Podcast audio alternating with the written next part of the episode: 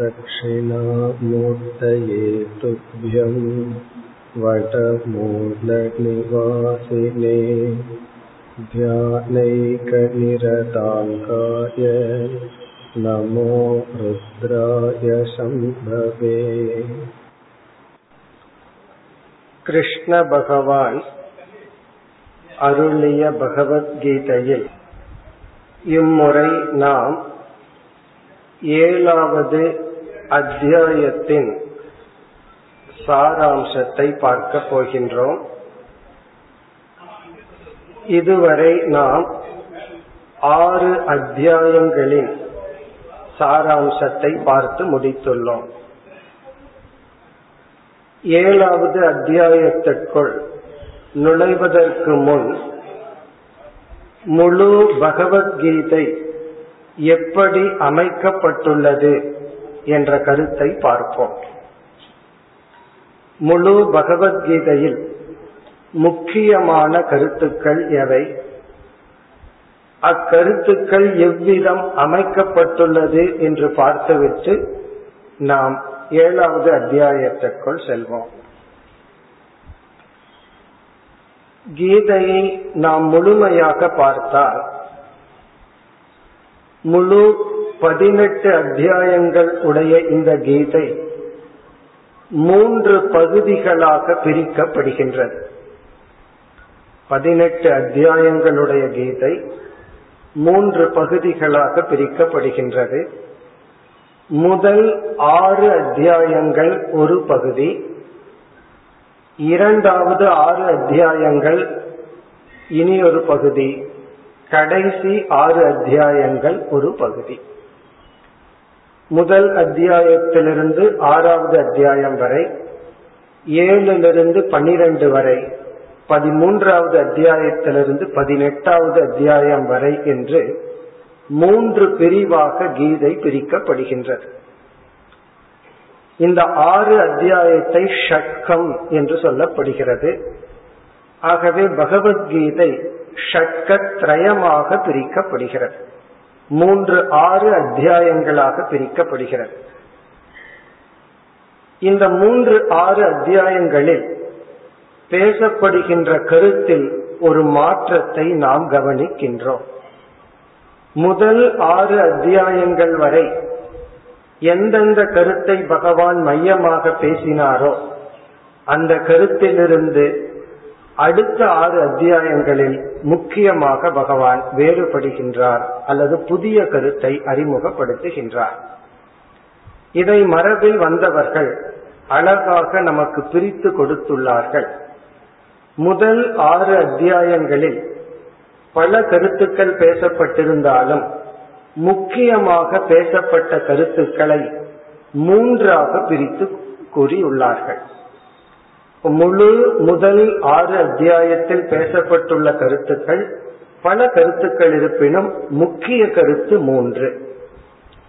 அதே போல ஏழாவது அத்தியாயத்திலிருந்து பனிரெண்டாவது அத்தியாயம் வரை பல கருத்துக்கள் பேசப்பட்டாலும் அனைத்து கருத்துக்களையும் மூன்று தலைப்பின் கீழ் அடக்கியுள்ளார்கள்.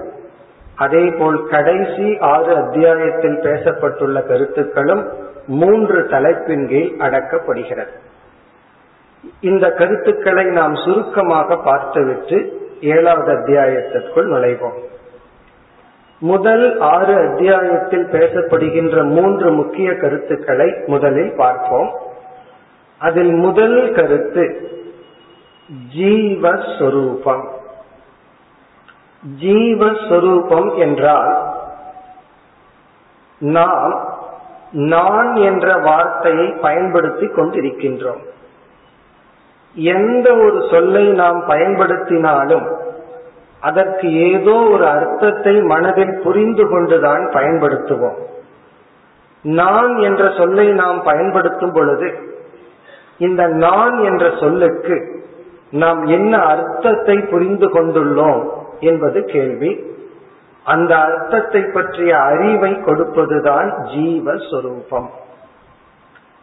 பல சமயங்களில் நம்முடைய மனதை நாம் புரிந்து கொண்டிருக்கின்றோம் என்று நினைத்திருப்போம். ஆனால் மற்றவர்கள் சொல்லித்தான் நமக்கு தெரிகிறது நீ தவறான கருத்தை உடையவன். நீ இந்த விஷயத்தில் தவறான முடிவெடுத்துள்ளாய். இது உன்னுடைய உண்மையான குணம் அல்ல உன்னையே நீ ஏமாற்றிக் கொள்கின்றாய் என்று மற்றவர்கள் சொல்லி நமக்கு தெரிய வருகிறது. நம்முடைய மனதையே சில சமயம் நாம் தவறாக புரிந்து கொண்டுள்ளோம். அதே சமயத்தில் மற்றவர்களுடைய மனதையும் நாம் தவறாக புரிந்து கொண்டிருக்கின்றோம். பல சமயங்களில் சரியாகவும் புரிந்து கொண்டிருப்போம். அப்படி இருக்கையில் நான் என்ற சொல்லையே நாம் எவ்விதம் புரிந்து கொண்டுள்ளோம் என்ற கேள்வி வரும் பொழுது பகவான் என்ன கூறுகின்றார்? ஏழாவது அத்தியாயத்திலும் கூறப்போகின்றார் நாம் பிறக்கும் பொழுதே நான் என்ற சொல்லில் சரியான அறிவை புரிந்து கொண்டு பிறப்பதில்லை. அதில் ஒரு குழப்பத்துடன் தான் பிறந்துள்ளோம் என்று கூறி நான் என்ற சொல்லுக்கான அறிவை புகட்டுவதுதான் ஜீவ விசாரம். இதுதான் முதல் ஆறு அத்தியாயத்தில் மிக முக்கியமாக நடந்த விசாரம். இந்த விசாரம் எப்படி துவங்கியது என்றால் முதல் அத்தியாயத்தில் அர்ஜுனனுடைய சோகமானது விவரிக்கப்பட்டது. அர்ஜுனனுடைய மனதில் வந்த சோகம் காட்டப்பட்டது. மகாபாரதத்தில் துரியோதனனும் சோகப்பட்டான் துயரப்பட்டான். அர்ஜுனனும் துயரப்பட்டான். இந்த இரண்டு துயரத்துக்கும் வேற்றுமை உள்ளது. சில துயரம் நமக்கு தவமாகும் சில துயரம் நம்மை அழிக்கும் விதத்தில் அமையும். துரியோதனனுடைய துயரம் பொறாமையில் வந்தது. அர்ஜுனனுடைய துயரம் அறியாமையிலிருந்து வந்தது. ஆகவே அறிவு வந்தவுடன் அவனுக்கு துயரம் நீங்குகின்றது. ஆனால் துரியோதனனுடைய பொறாமையை யாராலும் நிறைக்க முடியாது. ஒரு விதமான துயரத்தை நாம் சம்சாரம் என்று சொல்கின்றோம். ஒரு விதமான துயரத்தை நாம் தவம் அல்லது நம்மை பக்குவப்படுத்த பகவான் கொடுத்த கருவி என்று சொல்கின்றோம். அவ்விதத்தில் அர்ஜுனனுக்கு வந்த விஷாதம் துயரத்திற்கு சமஸ்கிருதத்தில் விஷாதம் அதை யோகம் என்று அழைக்கின்றார்கள். விஷாத யோகம். அந்த துயரம் அவனுக்கு சிஷ்யன் என்ற மனநிலையை கொடுத்தது. மாணவனாகின்ற மனநிலையை கொடுத்தது. மாணவனாக மாறினான். அப்பொழுது பகவான் தேரோட்டியாக இருந்தவர் குருவான செயலை மேற்கொண்டார். குருவாக மாறினார். அவர் குருவாக இருந்தார். அந்த தன்மையை அர்ஜுனன் வெளிப்படுத்தினார். பகவானிடம் குரு என்ற தன்மையை கொண்டு வந்தது அர்ஜுனன். சிஷ்யனாக மாறவில்லை என்றால் பகவான் குரு என்ற ஸ்தானத்துக்கு சென்றிருக்க மாட்டார். அப்பொழுது அர்ஜுனனுடைய மனதில் வந்த முதல் துயரம் பீஷ்மர் துரோணர் இவர்களெல்லாம் மரணத்தை அடைகின்றார்கள். அந்த மரணத்துக்கு நான் காரணம். என்ற ஒரு துயரம். அந்த இடத்தில் பகவான் ஆத்ம ஞானத்தை கொடுத்தார் அல்லது ஜீவ விசாரத்தை மேற்கொண்டு இந்த உடல் என்ற ஒரு தத்துவம் அழிகின்றது. இந்த உடல் அழியும் பொழுது மனமும் கூட அழிவதில்லை. அப்படி இருக்கையில் மனதிற்கும் ஆதாரமாக இருக்கின்ற ஆத்மா என்ற தத்துவம் எப்படி அழியும் என்று மரணத்தை குறித்த பயத்தை பகவான் அறிவை கொடுத்து நீக்குகின்றார். இங்கு ஜீவ விசாரத்தில் நான் என்ற சொல்லுக்கு வெறும் உடல் மனம் மட்டும் பொருள் அல்ல. அதற்கு ஆதாரமாக இருக்கின்ற அழியாத ஒரு பொருளும் உண்டு. அதை ஆத்மா என்ற சொல்லில் அறிமுகப்படுத்தி அந்த ஆத்மா உடல் அழிந்த போதும் அழிவதில்லை.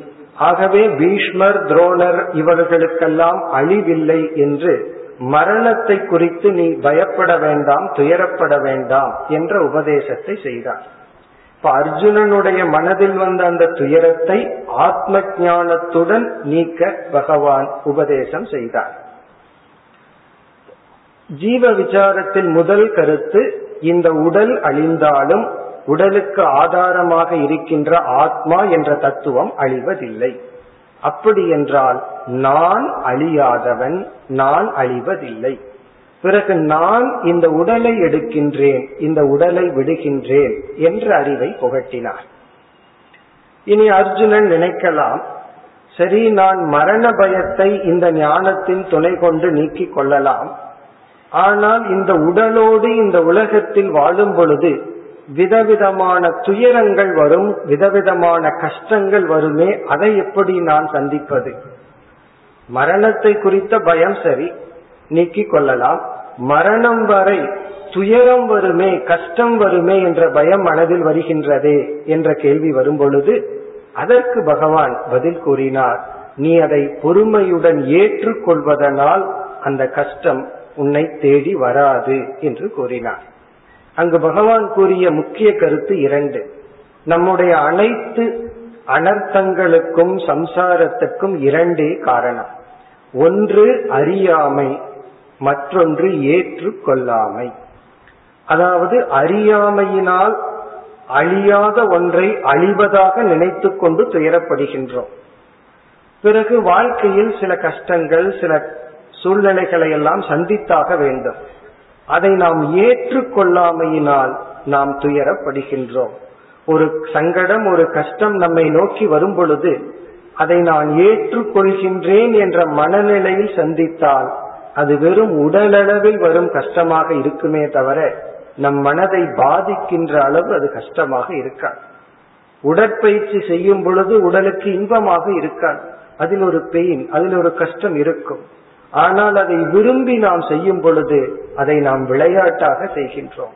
அல்லது விளையாடும் பொழுதே உடலில் கஷ்டம் பெயின் இருக்கத்தான் இருக்கின்றது. அதை ஏன் நாம் இன்பமாக அனுபவிக்கின்றோம்? அதை நாம் விரும்பி ஏற்றுக்கொள்வதனால். ஆகவே இரண்டாவது அத்தியாயத்தில் ஒரு முக்கியமான சொல்லை கூறினார். திதிக்ஷஸ்வ. நீ வழி முதலிய கஷ்டங்களை நீ சகித்துக்கொள் ஏற்றுக்கொள்.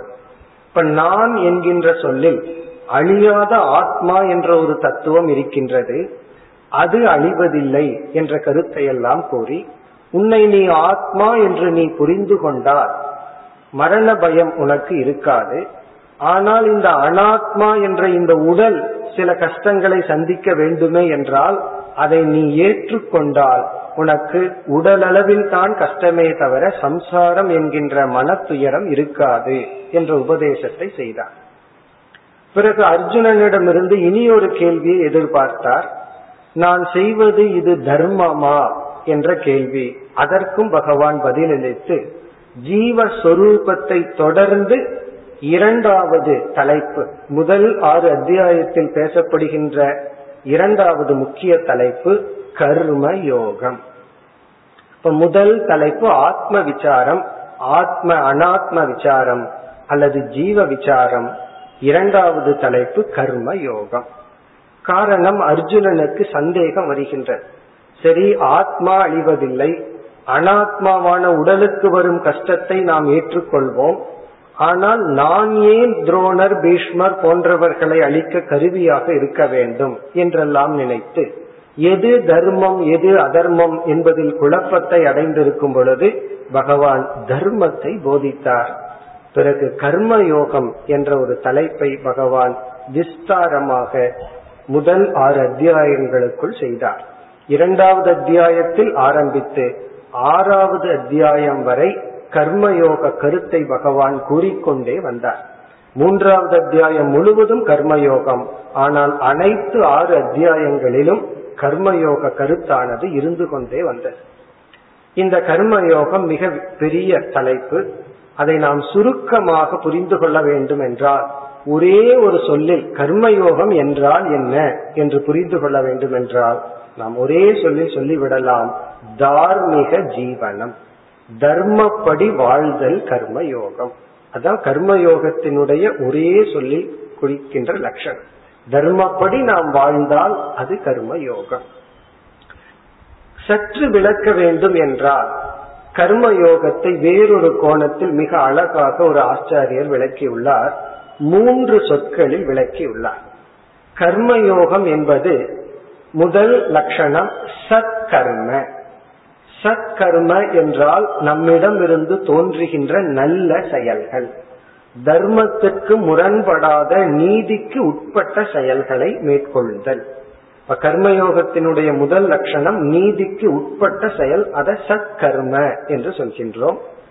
இரண்டாவது சத் பாவனா சத் பாவனா என்றால் சரியான பாவனை ஆட்டிடியூடு அதாவது செயலுக்கு பின் மனதில் இருக்கின்ற எண்ணம்.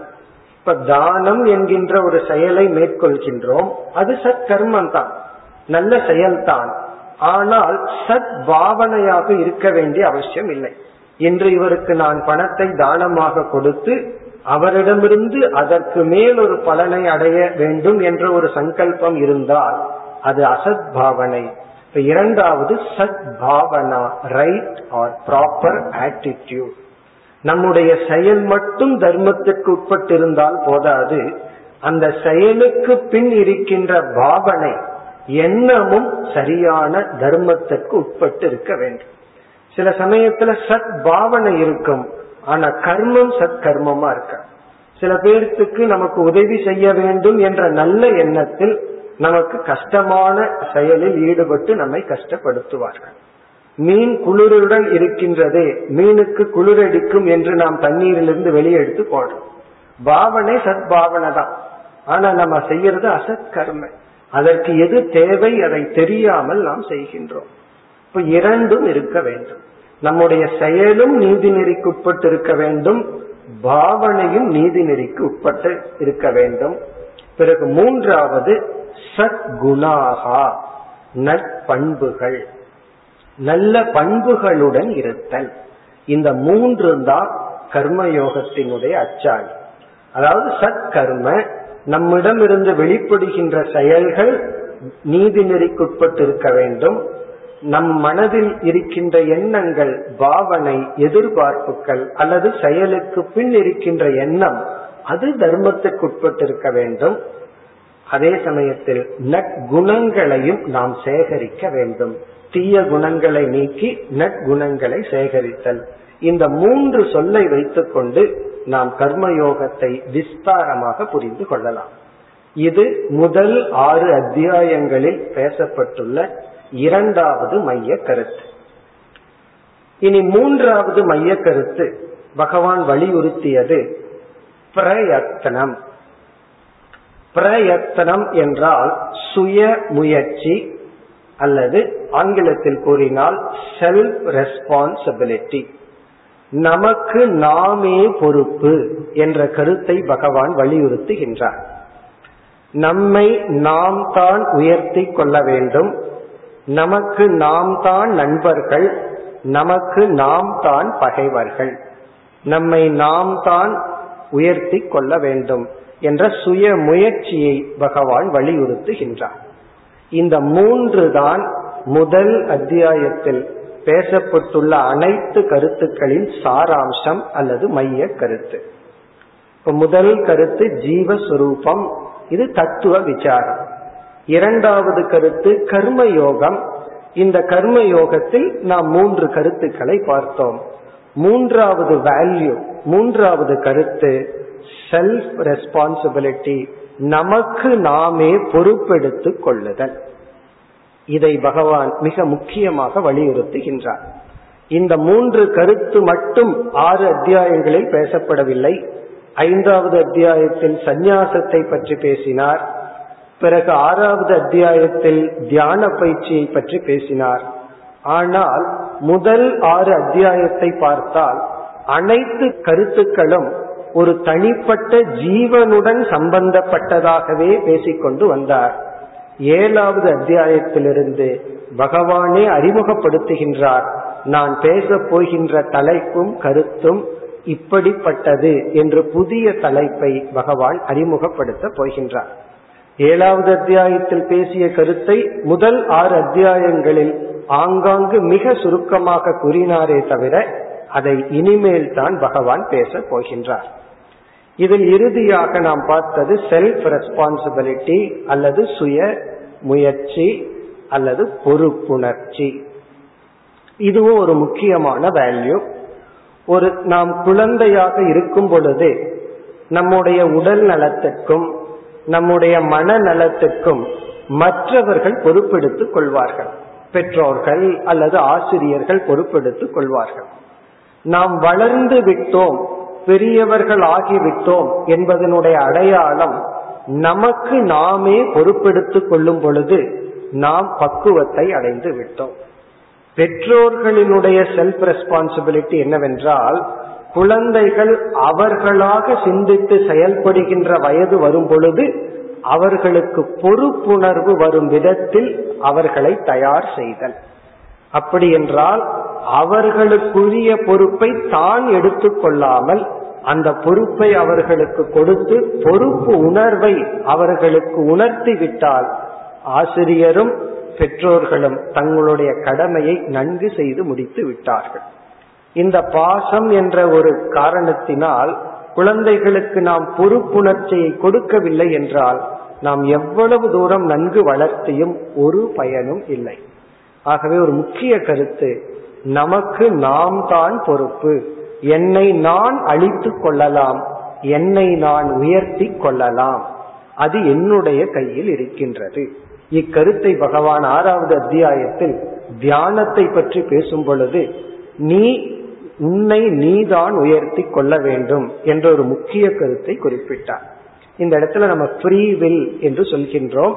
நம்மை பார்த்து பகவான் சொல்கின்றார் மனிதர்களான உங்களுக்கு சுதந்திரமாக செயல்படுகின்ற வாய்ப்பு உள்ளது. உனக்கு வந்து சாஸ்திரம் இருக்கு. எது தர்மம் எது அதர்மம்னு தெரிஞ்சுக்கிற வாய்ப்பும் உண்டு. அதை தெரிந்து கொண்டு உன்னை நீ அழித்து கொள்ளலாம். உன்னை நீ உயர்த்தி கொள்ளலாம். உன்னால மற்றவர்களுக்கு நன்மையையும் செய்யலாம் தீமையையும் செய்யலாம். எல்லாமே உன்னுடைய கையில தான் இருக்கு. உனக்கு நீதான் பொறுப்பு என்ற ஒரு முக்கிய கருத்தை கூறியுள்ளார். இதுதான் முதல் ஆறு அத்தியாயத்தில் பேசப்பட்டுள்ள கருத்து. ஜீவஸ்வரூபம் கர்மயோகம் செல்ஃப் ரெஸ்பான்சிபிலிட்டி அல்லது பிரயத்தனம் அல்லது சுய முயற்சி இனி ஏழாவது அத்தியாயத்திலிருந்து பனிரெண்டாவது அத்தியாயம் வரை இதே போல மூன்று முக்கிய கருத்துக்களை பகவான் பேச போகின்றார். இன்னும் சொல்ல போனால் ஏழாவது அத்தியாயத்தில் என்ன கருத்தை பேசினாரோ அதை ஒன்பதாவது அத்தியாயத்தில் அப்படியே பகவான் திரும்ப கூறுகின்றார் சில புதிய கருத்துக்களுடன். பிறகு பத்து பதினொன்று இதில் ஒரே கருத்தை விதவித கோணத்தில் பேசுகின்றார். இனி இந்த ஆறு அத்தியாயங்களில் அதாவது ஏழிலிருந்து பனிரெண்டாவது அத்தியாயம் வரை என்ன மைய கருத்தை பகவான் பேசப் போகின்றார் என்று இப்பொழுது பார்ப்போம். அதில் முதல் கருத்து ஈஸ்வர சுரூபம் இறை ஞானம். முதல் ஆறு அத்தியாயத்தில் ஜீவஸ்வரூபம் நான் யார் அப்படிங்கிற கேள்விக்கு பதில் சொன்னார். அல்லது ஆத்ம விசாரம் நான்கிற சொல்லுக்கு அர்த்தத்தை கோரினார். இனி பகவான் பேச போகின்ற முக்கிய தலைப்பு யார் இறைவன் என்ற கேள்விக்கு பதில் சொல்ல போகின்றார். யார் கடவுள்? நம்ம வந்து இறைவனை வழிபடுகின்றோம். இறைவன் மீது அன்பு செலுத்துகின்றோம். இறைவன் இருக்கின்றார் என்ற நம்பிக்கை வைக்கின்றோம். இறைவனை நாம் வழிபடுவதும் இறைவன் மீது அன்பை செலுத்துவதும் இறைவன் மீது நம்பிக்கை வைப்பதும் ஒன்று. அந்த இறைவனை புரிந்து கொள்வது என்பதும் ஒன்று. இங்கு பகவான் இறைவனை புரிந்து கொள்ளும் விதத்தில் நமக்கு இறை ஞானத்தை கொடுக்கின்றார். இப்ப இந்த ஏழாவது அத்தியாயத்திலிருந்து நாம் பார்க்க போகின்ற ஒரு முக்கிய தத்துவ விசாரம் ஈஸ்வர ஞானம் அல்லது இறை ஞானம். யார் கடவுள் என்ற கேள்விக்கு பதில் சொல்ல போகின்றார். நம்ம வந்து யார் கடவுள் அப்படிங்கிற கேள்வியையே மனதுக்குள் எழாமல் கடவுளை வழிபடலாம் கடவுளை நாம பக்தி செலுத்தலாம் அல்லது நம்பிக்கை வைக்கலாம் ஆனா இங்குதான் இறைவனை பற்றிய அறிவு நமக்கு கிடைக்க போகின்றது. இது வந்து ஒரு விசார பகுதி. முதல் ஆறு அத்தியாயத்தில் நான் யாருங்கிற கேள்விக்கு பதில் சொன்னார். இப்பொழுது பகவான் சொல்றார் நான் யாருங்கிற கேள்விக்கு பதில் சொல்றேங்கிறார். இந்த இரண்டாவது நான் யார்? கிருஷ்ணன்கிற நான் யாருங்கிறதுக்கு பதில் சொல்ல போறார். அல்லது யார் கடவுள்ங்கிறதுக்கு பதில் சொல்ல போறார். பிறகு சாதனை என்று வந்தால் முதல் ஆறு அத்தியாயத்தில் எப்படி அனைத்து அத்தியாயங்களிலும் கர்மயோகம் என்ற ஒரு கருத்து ஊடுருவி வந்ததோ அதே போல ஏழாவது அத்தியாயத்திலிருந்து பனிரெண்டாவது அத்தியாயம் வரை பக்தி என்ற கருத்து ஊடுருவி வரப்போகின்றது. இப்ப பக்தி யோகம் அடுத்த ஆறு ஏழிலிருந்து பனிரெண்டு வரை உள்ள அத்தியாயங்களினுடைய மைய கருத்து. இது நாம் ஏழாவது அத்தியாயத்திலேயே விளக்கமாக பார்க்க போகின்றோம். பக்தி அல்லது பக்தி யோகம். இப்ப முதல் தலைப்பு யார் இறைவன்? கடவுள் யார்? அப்படிங்கிற கேள்விக்கு பதில் சொல்ல போறார். அடுத்தது பக்தி என்ற சாதனை. இறைவனுக்கும் நமக்கும் உள்ள உறவு பக்தியினால் பக்தி என்ற ஒரு உறவு இருக்கின்றது. அந்த பக்தியை பற்றி பேச போகின்றார். அதையும் நாம் ஏழாவது அத்தியாயத்தில் பார்க்க போகின்றோம். பிறகு மூன்றாவது கருத்து. முதல் ஆறு அத்தியாயத்தில் மூன்றாவது கருத்தை என்ன சொன்னார் பகவான்? எல்லாத்துக்கும் நீதான் பொறுப்பு. செல்ஃப் ரெஸ்பான்சிபிலிட்டி அப்படின்னு சொன்னார். அதற்கு எதிர்மறையாக சொல்ல போகின்றார். என்னுடைய அனுகிரகத்தினால் தான் அனைத்தும் நடக்கப் போகின்றது. மூன்றாவது கருத்து ஈஸ்வர அனுகிரகம் இறைவனுடைய அனுகிரகம். ஒருத்த வந்து என்னாலதான் எல்லாம் நடக்கும் நான் தான் அப்படின்னு சொல்லும் போது பகவான் வந்து சொல்றார் இல்லை அனைத்தும் என்னுடைய அனுகிரகத்துல தான் நடக்க போகின்றது. நீ எதையாவது வாழ்க்கையில் சாதிக்க வேண்டும் என்றால் என்னுடைய அருளை பெற்றாக வேண்டும். அப்ப இறைவனுடைய அனுகிரகத்தை பேச போகின்றார். அப்படி பேசி பேலன்ஸ் பண்ண போற இறைவனுடைய அனுகிரகம் என்பது பகவானுடைய அருளை பெறணும் என்றால் நம்முடைய முயற்சியை நிறுத்தணும்னு சிலர் நினைக்கின்றார்கள் நம்முடைய முயற்சிக்கு ரீப்ளேஸ்மெண்ட் தான் பகவானுடைய அனுகிரகம்னு. பகவான் சொல்ல போறார் என்னுடைய அனுகிரகம் என்பது உன்னை சரியான முயற்சியில் ஈடுபடுத்துதல் என்று சொல்ல போகின்றார். முதல்ல என்ன சொன்னார்? உன்னை நீதான் உயர்த்திக்கணும்னு சொன்னார். இங்கு என்ன சொல்ல போகின்றார்? உன்னால ஒன்றும் செய்ய முடியாது. நீ அசைய வேண்டும் என்றால் அது என்னுடைய அனுகிரகத்தினால் தான் என்று சரணாகதியை பற்றி பேசப் போகின்றார். அப்படி சரணாகதி இறைவனுடைய அனுகிரகம் பக்தி இறை ஞானம் இதுதான் ஏழிலிருந்து பனிரெண்டு வரை உள்ள அத்தியாயங்களினுடைய சாராம்சம். இந்த மூன்று கருத்துமே ஏழாவது அத்தியாயத்தில் வந்துள்ளது.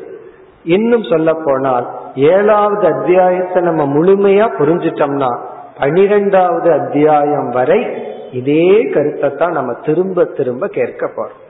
முதல் ஆறு அத்தியாயத்துல நான் யார் கர்மயோகம் இதெல்லாம் கேட்டுட்டு இருந்தோம். இனி பக்தியை பற்றி பார்க்க போகின்றோம். பக்தியை பற்றி புரிஞ்சுக்கிறதே மிக மிக கடினமான கருத்து. பிறகு யார் இறைவன்? அதையும் நாம் புரிந்தாக வேண்டும். பிறகு இனி ஒன்றையும் உணரணும். இறைவனுடைய அனுகிரகத்தினாலதான் அனைத்தும் நடைபெறுகின்றது. அது தெரியாமல் நம்ம வந்து அதிர்ஷ்டம் லக் அப்படின்னு எல்லாம் சொல்லலாம். அத பகவான் சொல்றார் என்னுடைய அனுகிரகம். இது வந்து ஏழுல இருந்து பனிரெண்டு வரை. பிறகு கடைசி ஆறு அத்தியாயத்துல என்ன இருக்குங்கிறத மட்டும் பார்த்துருவோம். பதிமூணாவது அத்தியாயத்துக்கு போகும் பொழுது அங்கு நாம விளக்கமாக பார்க்கலாம். பதிமூன்றாவது அத்தியாயத்திலிருந்து பதினெட்டாவது அத்தியாயம் வரை இதே போல மூன்று கருத்துக்கள். முதல் கருத்து ஜீவ ஈஸ்வர சம்பந்த விசாரம். முதல்ல நான் யாருங்கிறத விசாரம் பண்ணார். ஏழாவது அத்தியாயத்திலிருந்து யார் இறைவன்கிற கருத்தை பகவான் நமக்கு புகட்டினார்? பிறகு நமக்கும் இறைவனுக்கும் எப்படிப்பட்ட உறவு உள்ளது? இதை பகவான் பதிமூணாவது அத்தியாயத்தில் விசாரம் செய்கின்றார். ஜீவ பிரம்ம சம்பந்த விசாரம். நமக்கும் இறைவனுக்கும் உள்ள உறவு என்ன? அதுல இரண்டு உறவை பகவான் சொல்ல போகின்றார். இந்த உறவு உடலின் அடிப்படையில் என்றால் பகவான் படைப்பவர் நாம் படைக்கப்பட்டவர். நாம் கர்மத்தை செய்வோம் அதனுடைய பலனை பகவான் கொடுப்பார். இந்த உடலுக்கு ஆதாரமாக இருக்கின்ற ஆத்மா என்ற அடிப்படையில் இறைவனுக்கும் நமக்கும் என்ன உறவு என்றால் பகவான் சொல்ல போறார் ஐக்கியம் இரண்டும் ஒரே தத்துவம் என்று சொல்ல போகின்றார். ஆஞ்சநேயர் கூறுவார் நான் உடல் உணர்வில் இருக்கும் பொழுது ராமர் வந்து எனக்கு என்னுடைய தலைவர் நான் அவருடைய சேவகன். நான் மனம் என்று நினைக்கும் பொழுது ராமன் என்னுடைய அங்கம். நான் ஆத்மா என்று நினைக்கும் பொழுது நானே ராமன் என்று சொல்வார். அப்படி எதன் அடிப்படையில் இந்த உறவை பேசுகின்றோம்? அதை கூறுவார். இங்கு எப்படி கர்ம யோகம் பக்தி யோகம் பேசப்பட்டதோ அதே போல் கடைசி பகுதியில் வர இருப்பது ஞான யோகம். சாஸ்திர விசாரம் சிரவணம் மனநம் நிதித்தியாசனம் போன்ற ஞான யோகம். இப்ப இங்க முதல் ஆறு அத்தியாயம் கர்ம யோகம் இரண்டாவது ஆறு அத்தியாயங்கள் பக்தி யோகம் கடைசி ஆறு அத்தியாயங்கள் ஞான யோகம். தத்துவத்தில் பார்த்தால் ஜீவ விசாரம் ஈஸ்வர விசாரம் சம்பந்த விசாரம். இந்த ஜீவனை வந்து துவம் என்றும் ஈஸ்வரன தத் என்றும் இந்த சம்பந்தத்தை அசி என்றும் தத்துவமசி என்பது உபனிஷத்தினுடைய மகா வாக்கியம் நீயே அதுவாக இருக்கின்றாய். இந்த தத்துவமசி என்ற மகா வாக்கியத்தினுடைய விளக்கம் தான் முழு பகவத்கீதை. முதலில் துவம் என்று சொல்லப்படுகின்ற ஜீவனை ஆராய்ச்சி செய்து தத் என்ற சொல்லில் குறிப்பிடப்படுகின்ற இறைவனை ஆராய்ச்சி செய்து இறுதியில் அந்த இரண்டும் ஒரு கோணத்தில் வேறல்ல என்ற கருத்தும் இனி ஒரு கோணத்தில் படைப்பவன் படைக்கப்பட்டவன் என்ற கருத்தும் பேசப்படுகிறது. பிறகு இங்கு கர்ம யோகம் பக்தி யோகம் ஞான யோகம் பிறகு மூன்றாவது கருத்து கடைசி ஆறு அத்தியாயங்களில் நட்பண்புகள் சத்குணாகா.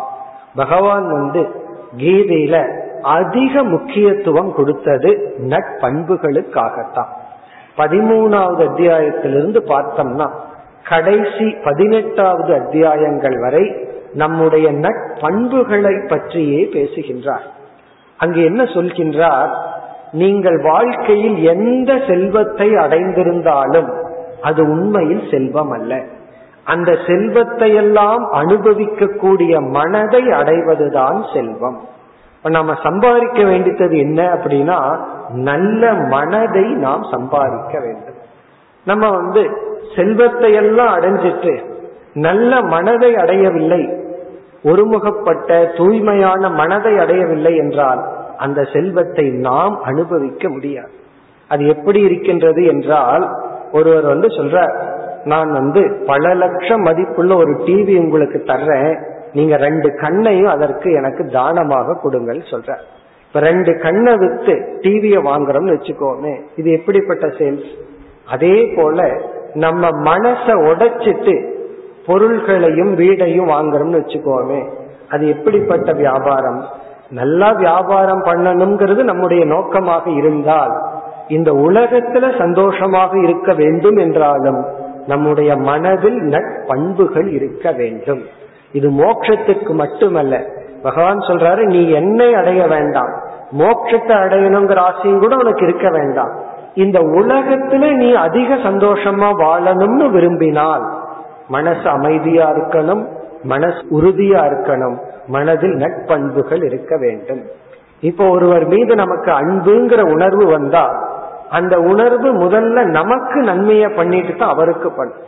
ஒருவர் மீது நமக்கு வெறுப்பு கோபம்ங்கிற உணர்வு வந்தால் அந்த உணர்வு முதலில் நம்மை துயரப்படுத்தி தான் அவர்களை துயரப்படுத்தும். இப்ப நட்பண்புகள் மற்றவர்களுக்காக அல்ல. ஒருவர் சொல்ற நான் சுயநலவாதி தான் நான் எனக்காகத்தான் வாழ விரும்புறேன். அப்ப பகவான் சொல்றார் நீ சுயநலவாதியாகவே இரு. உன்னுடைய இன்பம்தான் முக்கியமா இருக்கட்டும். அப்படி இருந்தால் நட்பண்பு இருந்தால்தான் நீ சந்தோஷமாக இருக்க முடியும். என்று நட்பண்புகளை பகவான் கடைசி ஆறு அத்தியாயங்களை பேசுகின்றார். இதுதான் முழு பகவத்கீதை ஜீவ விசாரம் ஈஸ்வர விசாரம் ஐக்கிய விசாரம். மூணு அத்தியாயங்கள். கர்ம யோகம் பக்தி யோகம் ஞான யோகம். பிறகு சுய முயற்சி இறைவனுடைய அனுகிரகம் நட்பண்புகள். இந்த ஒன்பது கருத்துக்கள் தான் முழு பதினெட்டு அத்தியாயங்கள் கொண்ட கீதையில் அமைந்துள்ளது. இனி நாம் ஏழாவது அத்தியாயத்திற்குள் செல்வோம். இந்த ஏழாவது அத்தியாயத்தில் நாம் பார்த்த பார்க்க போகின்ற கருத்து இந்த மூன்றே கருத்து தான் இறைவன் யார் என்ற கேள்விக்கான பதில் பக்தி என்ற சாதனை. பக்தினா என்ன? பிறகு இறைவனுடைய அனுகிரகம். அந்த இடத்துல எல்லாம் பகவான் மாயா என்ற ஒரு தத்துவத்தை அறிமுகப்படுத்துவார். அந்த சொல்லுவார் மம மாயா துரத்தியா பார்க்க போறோம். என்னுடைய மாயையை அவ்வளவு சுலபமாக கடந்து விட முடியாது. பிறகு எப்படி கடப்பது? அதற்கும் பகவானே வழி சொல்ல போறார். மாயை என்னுடையது அதை நீ கடக்க வேண்டும் என்றால் மாயாவியான என்னை நீ சரணடைய வேண்டும். என்னுடைய அனுகிரகத்தை பெற்றுத்தான் என்னுடைய மாயையை நீ கடக்க முடியும். இதெல்லாம் சொல்ல போகின்றார். இப்ப சரணாகதியை பார்க்க போறோம் பக்தியை பார்க்க போறோம். பகவான் பக்தியை விளக்க போறார். விதவிதமான பக்தர்களை பற்றி பேச போகின்றார். பிறகு யார் இறைவன் என்ற அறிவை நமக்கு கொடுக்க போகின்றார். இப்ப இந்த முகவுரையுடன் நாம் ஏழாவது அத்தியாயத்தினுடைய சாராம்சத்துக்கு செல்வோம். நமக்கு இருக்கின்ற காலத்தில் இந்த அத்தியாயத்தினுடைய சாராம்சத்தை நாம் பார்த்து முடிக்க முடியும். எல்லா ஸ்லோகத்திலும் ஒவ்வொரு சொல்லுக்கான பொருளை பார்க்க இயலாவிட்டாலும் முக்கியமான சொல்லுக்கான பொருளை பார்ப்போம். மீண்டும் இந்த முழு அத்தியாயத்தில் இந்த மூன்றே கருத்துக்கள் தான் ஈஸ்வர ஞானம் பக்தி இறைவனுடைய அனுகிரகத்தை பெறுதல். இனி நாம் இந்த அத்தியாயத்திற்குள் செல்வோம்.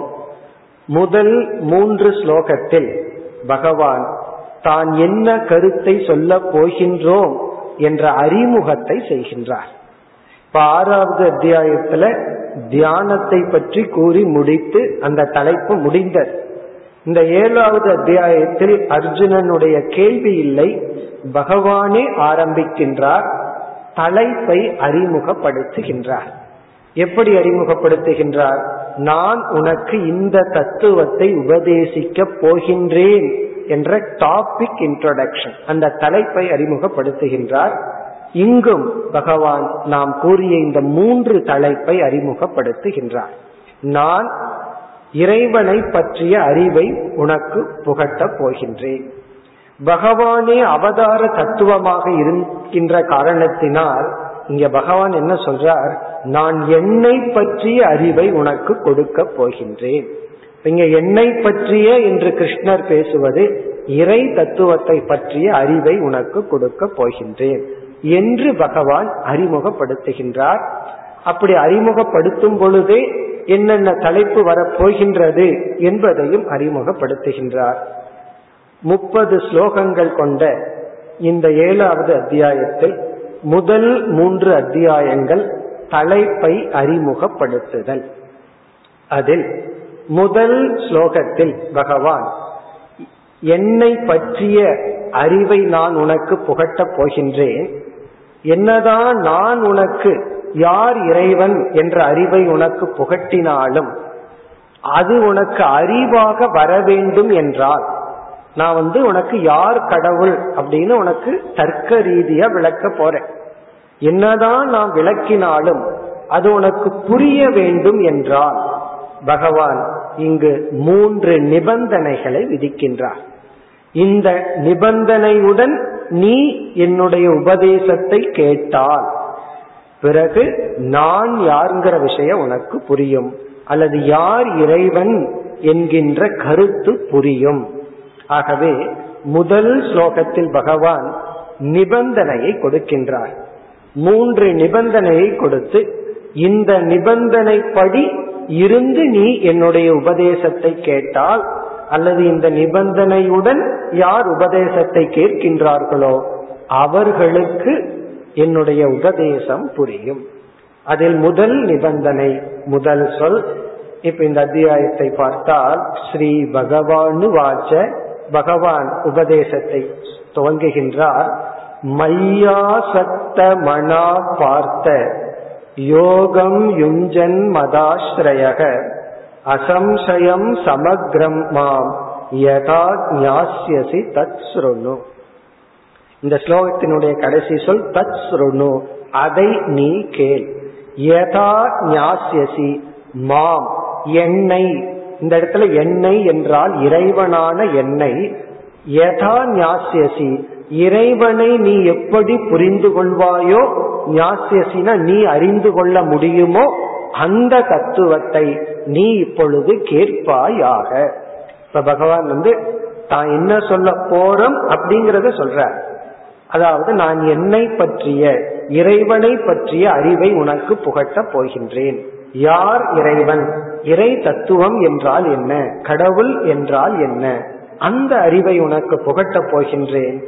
பிறகு சொல்றார் சமக்ரம். சமக்ரம்னா இந்த அறிவை நான் உனக்கு முழுமையாக புகட்டப் போகின்றேன். அதே சமயத்தில் அசம்சயம் உனக்கு சந்தேகம் இல்லாமலும் நான் புகட்டப் போகின்றேன். நம்ம எந்த ஒரு அறிவை அடைந்தாலும் பகவான் வந்து இங்க ரெண்டு அஜெக்டிவ் கொடுக்கிறார். ஒன்னு சந்தேகம் இல்லாம புரிஞ்சுக்கணும். இரண்டாவது முழுமையாக புரிந்து கொள்ள வேண்டும். யாராவது ஒன்ன நம்ம கிட்ட சொல்றாங்கன்னா முதல் டிசிப்ளின் முழுமையா கேட்கணும். பாதியிலேயே கேட்டுட்டு சரி போதும் போதும்ட்டு போயிடக்கூடாது. இப்போ ஃபர்ஸ்ட் கண்டிஷன் வந்து முழுமையாக புரிந்து கொள்ள வேண்டும். நான் முழுமையா புரிஞ்சுட்டேன் ஆனா சந்தேகமா இருக்குன்னா அதுவும் கூடாது.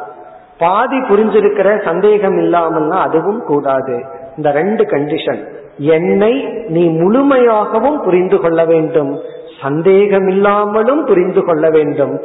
எப்படி என்னை நீ முழுமையாக சந்தேகம் இல்லாமல் புரிந்து கொள்வாயோ அப்படி நான் உனக்கு என்னை பற்றி அல்லது இறை தத்துவத்தை உபதேசிக்க போகின்றேன்.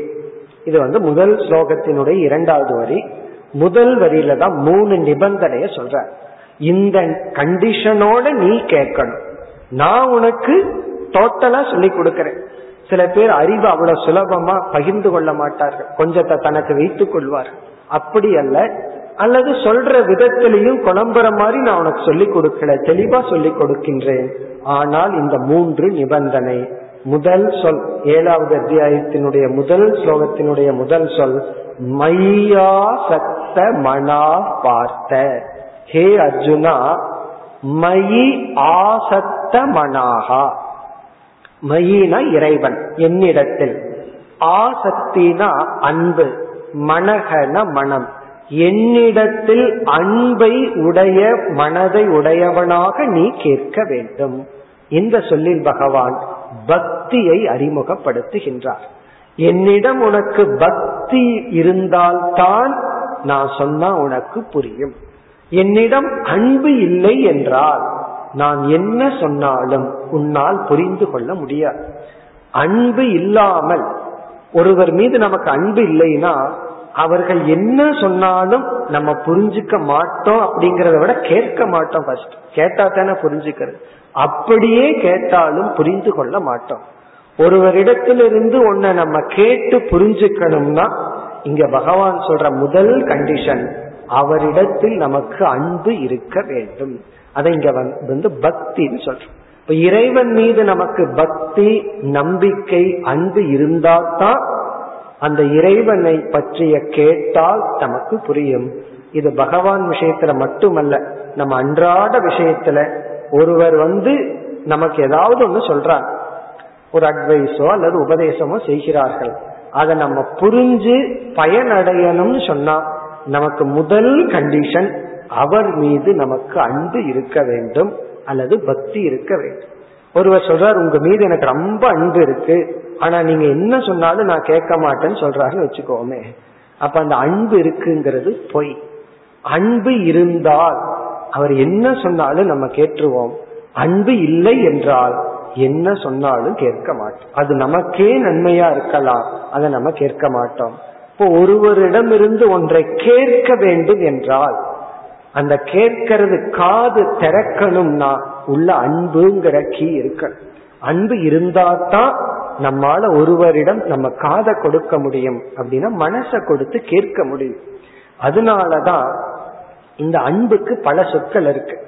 அன்பு பல விதத்துல மாடிஃபை ஆகும் அதை நம்ம பார்க்க போறோம். பக்திங்கிற சொல்லல. நம்ம இந்த அன்பை பற்றி எல்லாம் விஸ்தாரமா இந்த அத்தியாயத்திலேயே பார்க்க போறோம். அதாவது இந்த அன்பு தான் வேறொரு லாங்குவேஜ்ல ஸ்ரத்தை நம்பிக்கை விசுவாசம்னு சொல்றோம் அதனாலதான் சொல்பவர்களும் முதல்ல என்ன பார்க்கணும்னா அவர்களுக்கு நம்ம வாக்கியத்துல நம் மீது அன்பு இருக்கான்னு ஃபர்ஸ்ட் பார்க்கணும். அந்த அன்பு இருந்தா பேசணும். அன்பு இல்லை என்றால் பேசாம இருக்கிறது நல்லது. காரணம் என்ன? அன்பு நம் மீது இல்லை என்றால் நம்ம என்ன சொன்னாலும் அவர்களால் கேட்க முடியாது. அந்த சொல்றதே அவர்களுக்கு ஒரு பேர்டன் ஆயிரும். நல்லதை சொல்ல போய் என்ன ஆகும்னா அவர்களுக்கு அது சிரமமா தான் தெரியும். காரணம் என்ன? அன்புதான். அன்பு இல்லாமல் விருப்பம் இல்லாமல் யாராவது நம்ம பேசினோம்னா அவங்களுக்கு நாம கொடுக்கற பிக்கஸ்ட் டார்ச்சர் அதுதான். நீங்க யாரையாவது பெரிய லெவல்ல துன்புறுத்தணும்னு விரும்பினா உங்கள் மீது யாருக்கு அன்பு இல்லையோ அவங்ககிட்ட போய் பேசிட்டு இருக்கு அதுதான் அவங்களுக்கு கொடுக்கற பிக்கஸ்ட் பனிஷ்மெண்ட் அதே சமயத்துல யாருக்காவது ஒரு பெரிய பிளஸிங் பண்ணணும்னா ஒருத்தருக்கு நம் மீது அன்பு இருந்தால் அவர்களிடம் பேச வேண்டும். அவர்களிடம் நம்ம தெரிந்த கருத்தை சொல்ல வேண்டும். இப்ப அன்பை வந்து முதல் கண்டிஷனா பகவான் போடுறார். மயி ஆசக்த மனாகா. என்னிடத்தில் அன்பை உடைய மனதை உடையவனாக நீ இதை கேள். இந்த சொல் எப்படி அமைந்துள்ளதுன்னா நீ எப்படிப்பட்ட மனதை உடையவனாக இருந்து கொண்டு என்னுடைய உபதேசத்தை கேட்க வேண்டும் என்றால் என் மீது அன்பை உடையவனாக இருந்துதான் கேட்க வேண்டும். இதுல ஒரு பெரிய விசித்திரம் இருக்கு. பகவான் யாருன்னு தெரிஞ்சிட்டா தான் பகவான் மீது அன்பு வரும். அன்பு வந்தா தான் பகவான் யாருன்னு தெரிஞ்சுக்க முடியும். இது இந்த நிலையில என்ன பண்றதுன்னா இது வந்து குரு சிஷ்யனுக்கு வர்ற ஒரு நிலை. குரு கிட்ட இவன் சென்று சரணடையணும். குரு குருவை பத்தி புரிஞ்சுட்டாதான் குருவினுடைய மேன்மையை தெரிஞ்சாதான் இவன் குருவினிடம் சரணடைய முடியும். குருவினுடைய மேன்மையும் குருவை புரிஞ்சுக்கிற அளவுக்கு இவனுக்கு அறிவு இருந்துட்டா இவனுக்கு குருவே அவசியமும் இல்லை. அப்ப இந்த நிலையில என்ன ஆகுதுன்னா அதுதான் தர்மத்தினுடைய பலன். நம்ம கர்மயோகம் செய்திருந்தால் இதற்கு முன்னாடி பகவான் கர்மயோகம் எல்லாம் சொல்லியிருக்காரு. அதை நம்ம பின்பற்றி இருந்தால் குருவை புரிஞ்சுக்காமையே குருவிடம் நமக்கு பக்தி வரும். நம்முடைய தரத்துக்கு ஏற்ற குரு தரத்துக்கு ஏற்ற மனிதர்களிடம் நமக்கு அன்பு நம்பிக்கையும் வரும்.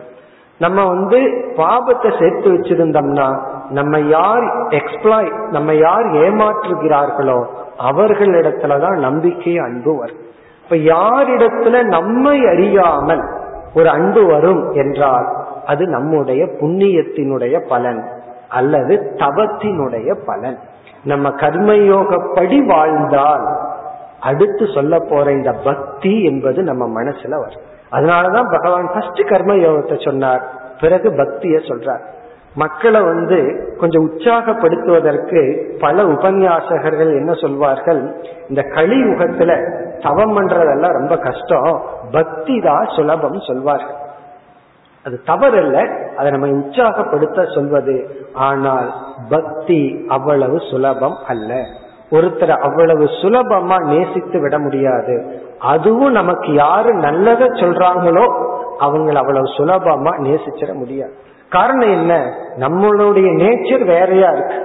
சொல்றதெல்லாம் நீ செய்யறது தப்பு மாத்திக்கன்னு சொல்லும் போது நமக்கு அன்பு அவ்வளவு சுலபமாக வருவதில்லை.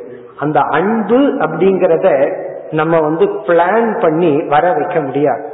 சரி நான் காலையில ஒன்பது மணிக்கு ஒரு ஒரு கிலோ அன்பு செலுத்துறேன் அப்படின்னு சொல்ல முடியாது. இந்த அன்புங்கிறது நமக்குள்ள வரணும். நமக்குள்ள அது இருக்கிறத நம்ம பார்க்கணும். அதே போல ஒருத்தர் மீது நம்பிக்கைங்கிறது நமக்குள்ள வரணும். அது பின்னாடி பார்ப்போம் ஏன் வந்தது எப்படி வந்ததுன்னா அது நமக்கே பதில் தெரியாது. ஒருத்தர் மீது ஏன் நமக்கு ஸ்ரத்த வருது ஏன் அன்பு வருது அது நமக்கு தெரியாது. நமக்கு தெரியாது பகவானுக்கு தெரியும். அந்த ஸ்ரத்தையும் அன்பையும் கொடுப்பது நம்முடைய தபத்தினுடைய பலன். அப்படி பகவான் சொல்றார் உனக்கு அன்பு பக்தி என்ற உணர்வு இருந்தால்தான் இந்த கருத்தெல்லாம் உனக்கு புரியும். இல்லை என்றால் நீ என்ன பண்ணுவ? தர்க்க ரீதியா புத்தியில இருக்கு யார் கடவுள்? நம்ம பார்க்க போறோம். பானை களிமண் எக்ஸாம்பிள் எல்லாம் பார்க்க போறோம். அதை வச்சுட்டு புரிஞ்சுக்குவோம். நல்லா டீச் பண்ணணும்னாலும் பண்ணலாம். மற்றவங்க புரிஞ்சுக்கலாம். ஆனா நம்ம புரிஞ்சுக்காம இருப்போம். எப்படி என்றால் நல்ல சாம்பார் ஒண்ணு வைக்கிறார்கள். அதை நம்ம சுவைக்கிறோம். கரண்டி சுவைப்பதில்லை. அது அதுக்குள்ளேயே தான் மூழ்கி இருக்கு. அதே போல சாஸ்திர ஞானம் சில பேர்த்திட இருக்கும். அது அவருக்கு பயன்படாது. மற்றவர்களுக்கு பயன்படும். யாருக்குனா யாருக்கு நம்பிக்கையும் பக்தியும் குருவிடத்திலும் பகவானிடத்திலும் இருக்கின்றதோ? அந்த பக்தி ரொம்ப ராவா தான் இருக்கு. ஏன் நமக்கு அன்பு இருக்கு? ஏன் ஸ்ரத்த வந்தது நமக்கு தெரியாது? அது புண்ணிய பலன். இப்ப முதல் சொல் பகவான் எப்படி ஆரம்பிக்கின்றார்? மயி ஆசக்த மனக இங்க சொல்லு அழகான சொல். சக்தி அப்படின்னா ஒட்டி கொள்வது ஆசக்தினா முழுமையான அன்பு யாருக்கு என் மீது உள்ளதோ அந்த மனதுடன் நீ கேட்க வேண்டும். இது முதல் நிபந்தனை. இரண்டாவது நிபந்தனை யோகம் யுஞ்சன். யோகம் யுஞ்சன் என்றால் ஞான யோகத்தை மேற்கொண்டு சிரவணத்தை நீ மேற்கொள்ள வேண்டும். அதாவது சிஸ்டமேட்டிக்கா கேட்கணும்னு பகவான் சொல்றார். யுஞ்சன்னா செய்து. யோகம்னா நான் இறை தத்துவத்தை உபதேசிக்கும் பொழுது அதை கவனமாக கேட்க வேண்டும். அடுத்த ஸ்டேஜ் என்னன்னா நமக்கு வந்து இறைவன் மீது அன்பு இருக்கு. எத்தனையோ பேர்த்துக்கு பகவான் மீது அன்பு இருக்கு. கோயிலுக்கு செல்கிறார்கள். குறிப்பா மார்கழி மாசம் வந்துட்டா பகவான் ரொம்ப பிஸி ஆயிடுவார். காரணம் என்ன? எல்லாத்துக்கும் அந்த மாசம் மட்டும் கொஞ்சம் எக்ஸ்ட்ரா பக்தி வரும். ஆனா எத்தனை பேர் பகவானுடைய வாக்கியத்தை கேட்கறதுக்கு தயாரா இருக்கின்றார்கள்? கிருஷ்ண பகவானுக்கு பூஜை செய்பவர்களுடைய எண்ணிக்கையும் கீதைய படிக்கிறவர்களுடைய எண்ணிக்கையும் பார்த்தா பகவான் சொல்றத கேட்பவர்கள் ஒரு சதவீதம். பகவானே சொல்ல போறார் ஆயிரத்துல ஒருத்தன் தான் என்ன புரிச்சுக்க முயற்சி செய்ய போறான். பூஜை செய்பவர்கள் தான் அதிகம். அப்போ பலருக்கு பக்தி இருக்கின்றது. அந்த பக்தி அவர்களுடைய சொல்லை கேட்கும் அளவு வளரவில்லை. இங்க பகவான் சொல்றார் என் மீது அன்பு இருந்தால் மட்டும் போதாது. அது வந்து பேசிக் கண்டிஷன் அடுத்த நிபந்தனை நான் சொல்வதை கேட்க வேண்டும். அடுத்த நிபந்தனை அதற்கு அடுத்த நிபந்தனை சரணாகதி. இந்த மூன்றையும் பகவான் கூறி இந்த மூன்று நிபந்தனையுடன் நான் உனக்கு ஆத்ம தத்துவத்தை அதாவது அவருடைய ஆத்ம தத்துவம் பகவானுடைய ஆத்ம தத்துவம் ஜீவனாகிய நம்ம ஆத்ம தத்துவத்தை சொல்லிட்டார் இனி சொல்ல போறார் என்னுடைய தத்துவத்தை இறைவனான என் ஆத்ம தத்துவத்தை அல்லது ஈஸ்வர தத்துவத்தை உபதேசிக்க போகின்றேன் என்று சொல்லி பிறகு இறை ஞானத்தை கொடுக்க போகின்றார். நாம் இறை ஞானம் பக்தி சரணாகதி இறைவனுடைய அனுகிரகம் இந்த கருத்துக்களை இந்த அத்தியாயங்களில் பார்க்க போகின்றோம். நாளை நாம் தொடர்வோம் ॐ पूर्णमधपूर्णमिधं पूर्णात्पूर्णमुदच्छते पूर्णस्य पूर्णमादाय पूर्णमेवावशिष्यते ॐ शान्ति शान्ति शान्तिः